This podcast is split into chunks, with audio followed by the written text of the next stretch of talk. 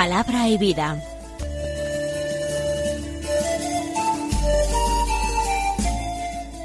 Con el padre Manuel Horta desde Sevilla. En el nombre del Padre y del Hijo y del Espíritu Santo. Amén. Alabados sean Jesús y María. Muy buenos días, queridos amigos, oyentes de Radio María y seguidores del programa Palabra y Vida.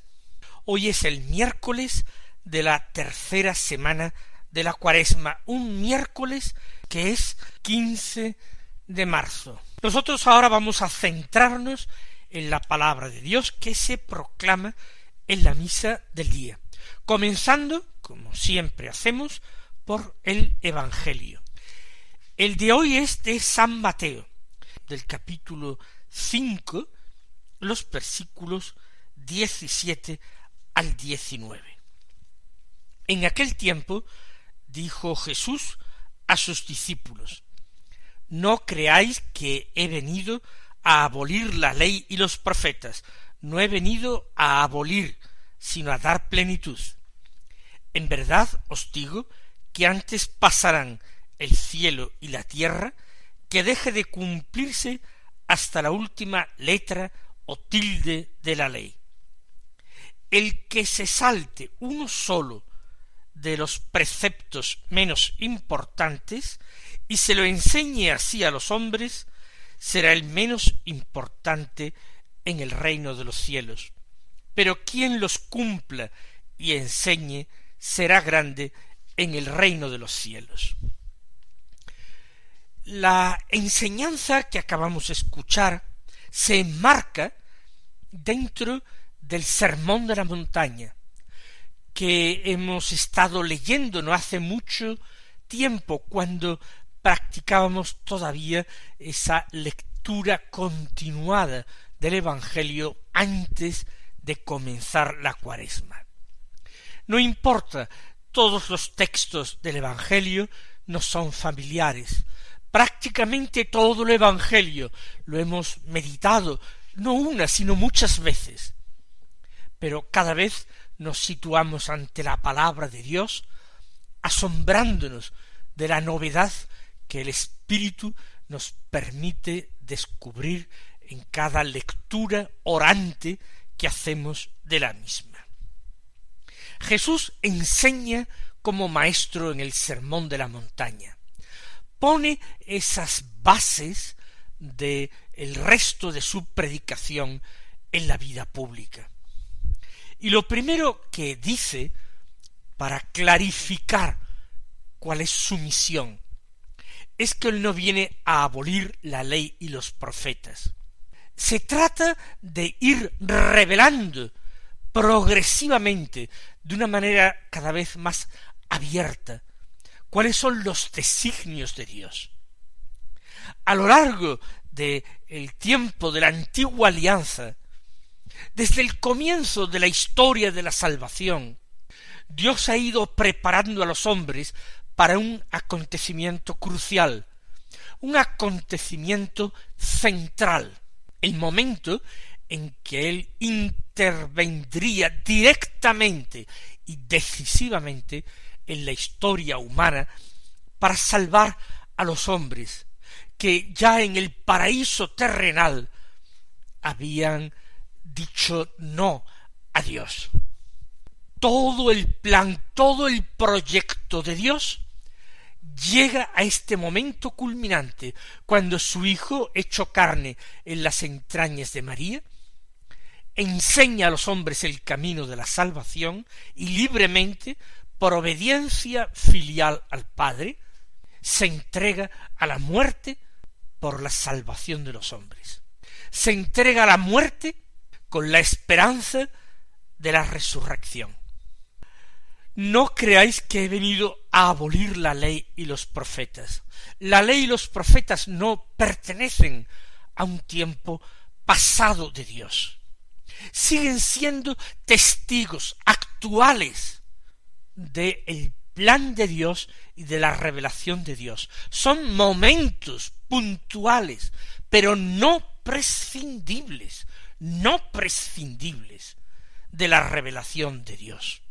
Los mandamientos de la ley, al menos los mandamientos del decálogo, y el anuncio de los profetas sigue vigente, sigue siendo palabra de Dios, que tiene que ser escuchada con respeto y actitud de filial obediencia por parte de los hombres de hoy. No es que podamos decir que Jesús no viene a comenzar algo nuevo. Claro que sí viene a comenzar algo nuevo. Su doctrina será como vino nuevo, será como el paño nuevo, que no admite ser colocado como remiendo de un vestido antiguo. Claro que hay una novedad radical, extraordinaria, en el mensaje de Cristo. Hay novedad, pero también hay continuidad con el mensaje del Antiguo Testamento. Por eso dice él que no ha venido a abolir la ley. Puede ser que muchas de las prescripciones concretas de la ley queden abolidas, porque fueron dadas para una situación, para un tiempo concretos. No eran prescripciones que tuvieran un valor universal. Eso lo quería Dios para una época muy determinada, muy circunscrita en la historia. Una vez que ha llegado el Hijo de Dios, esas prescripciones no tienen valor. Sin embargo, en la antigua ley hay una serie de normas, prescripciones, principios que son de una validez universal. Normas, prescripciones y principios que giran en torno a los mandamientos del decálogo y que inspiran a otros preceptos y mandamientos que por su vinculación al decálogo, claro que siguen conservando su plena y absoluta validez. En cuanto a los profetas, a veces se referían a acontecimientos históricos, a hechos políticos ocurridos en su tiempo. Hay una dimensión en los profetas que tiene en cuenta la actualidad que ellos comentan, censuran, critican en nombre de Dios. Pero hay en los profetas una doctrina, una enseñanza, una llamada a los hombres de todas las épocas, sean cuales sean las circunstancias en que vivan. En ese sentido, ni la ley ni los profetas han sido abolidos por Cristo, sino que, y el Señor ahora lo explica perfectamente, Él ha venido a dar plenitud. Es decir, que la ley y los profetas manifiesten verdaderamente, perfectamente, de una manera plena, cuál era la voluntad de Dios. Y que la ley y los profetas se puedan ahora comprender mucho mejor desde el anuncio de Jesús y desde la nueva, nueva que Jesús anuncia. Eso es dar plenitud a la ley y los profetas.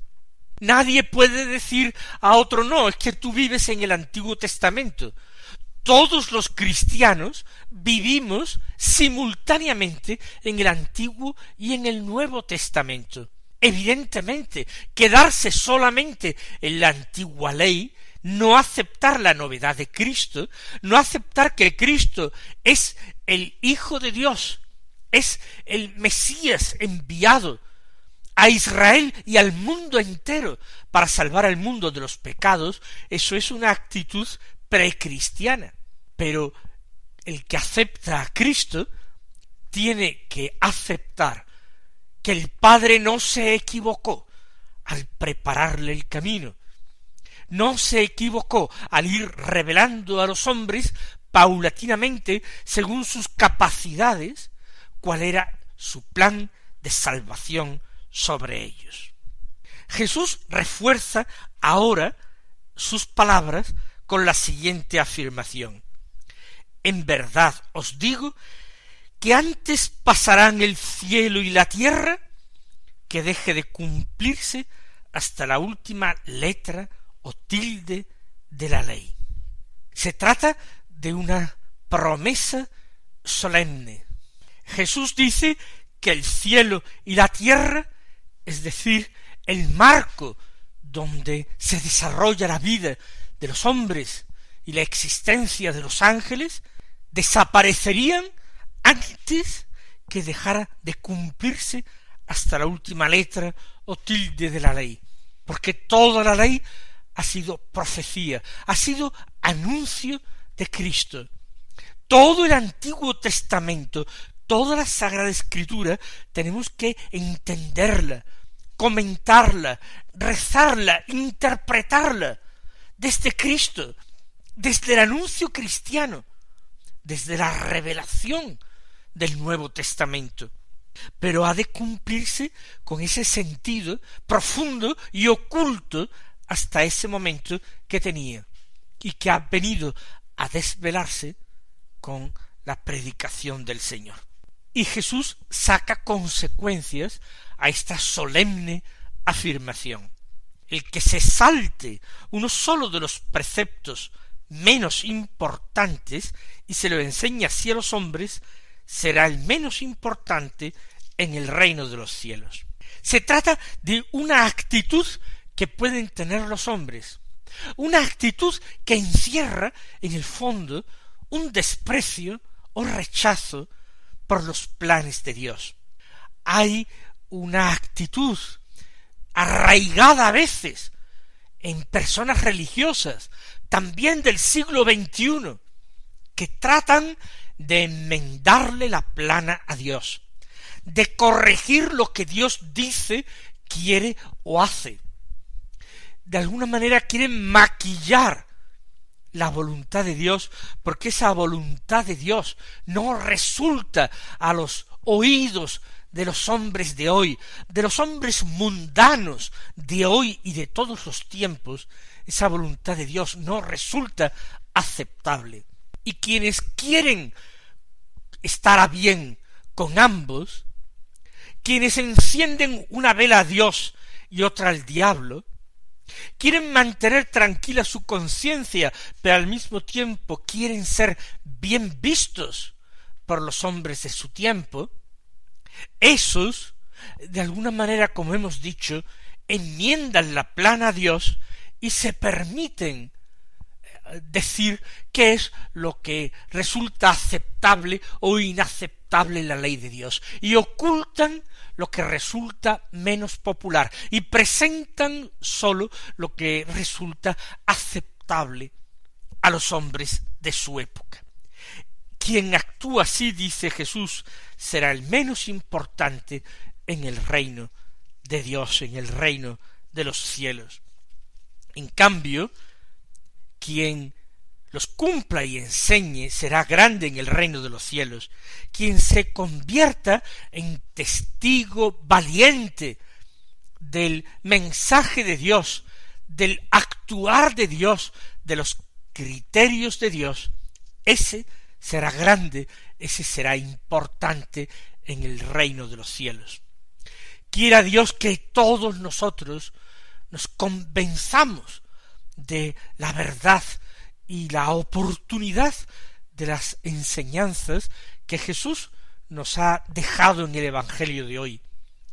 Que actuemos con valentía y sin complejos, que sepamos que somos enviados por alguien que sabe defenderse a sí mismo, que sabe dar testimonio de sí mismo, y que sin embargo quiere que seamos sus mensajeros, sus precursores. Mensaje que predicamos no es nuestro, es de Dios, y hay quien se avergüence de él. Vamos a prometer al Señor en esta cuaresma que va avanzando, que nosotros seremos sus voceros, seremos voces que claman en el desierto, si es preciso, pero que no dejarán nunca de clamar mientras Él lo desee.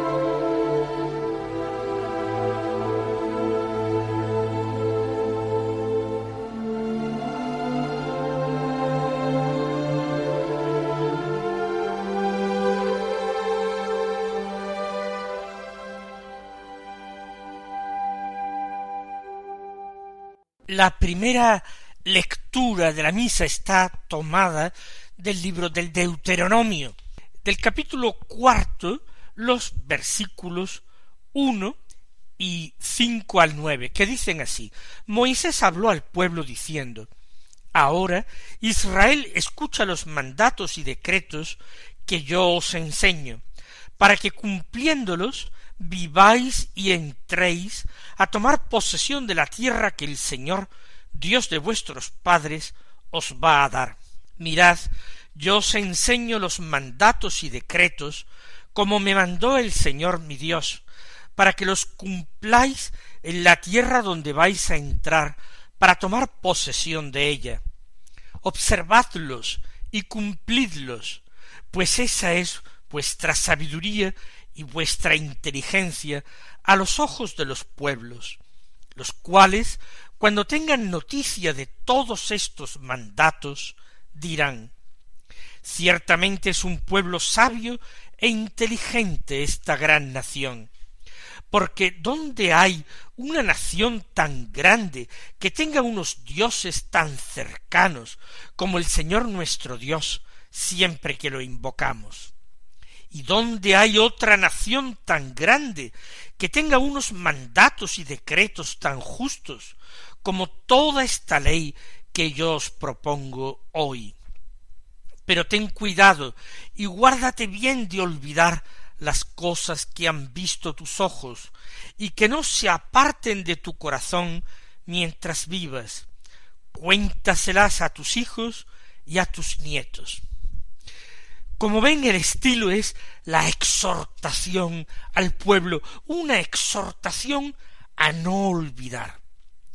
Con cuánta frecuencia los seres humanos, ya sean los antiguos israelitas o los modernos y actuales católicos, se olvidan de los beneficios de Dios, se olvidan de sus promesas, se olvidan de sus propósitos, se olvidan tanto de lo que Dios les ha dicho a ellos, como de lo que ellos le han dicho en algún momento de sus vidas a Dios.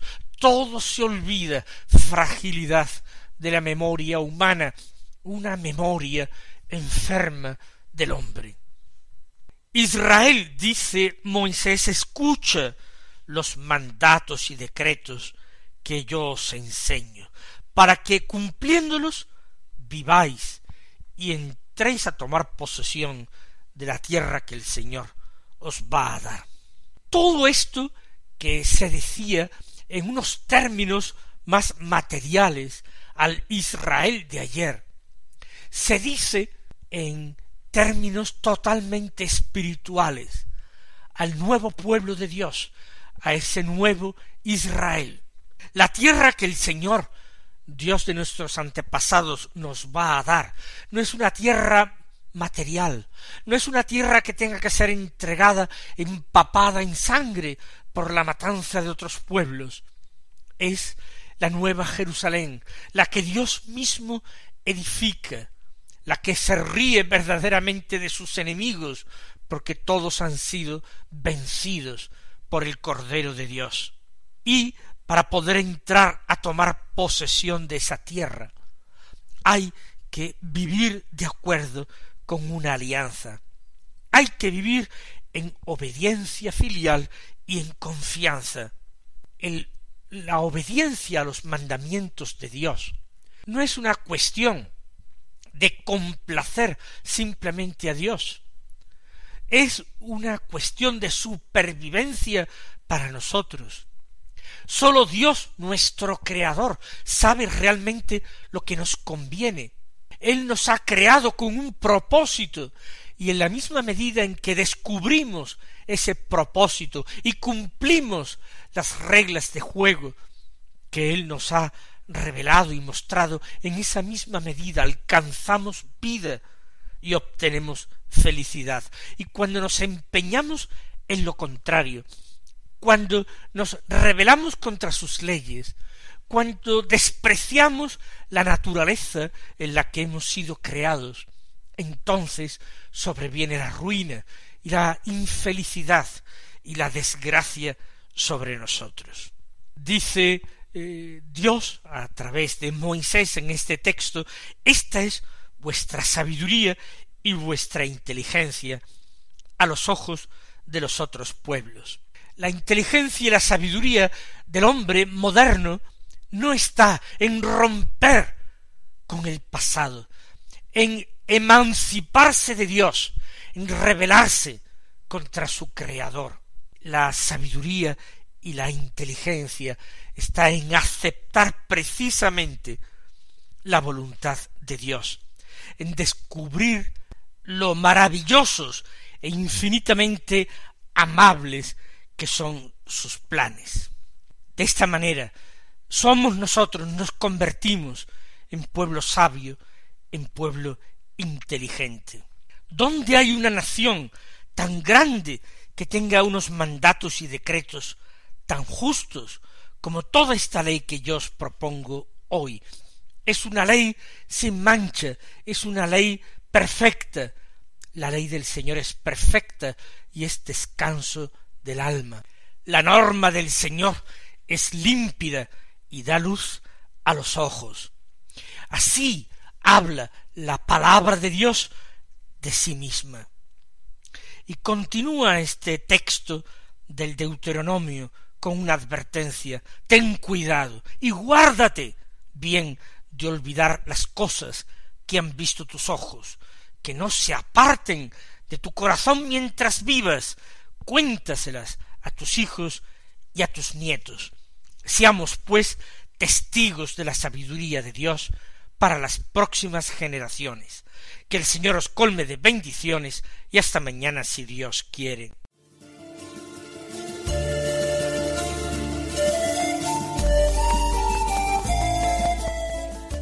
Concluye Palabra y Vida, un programa dirigido desde Sevilla por el Padre Manuel Horta.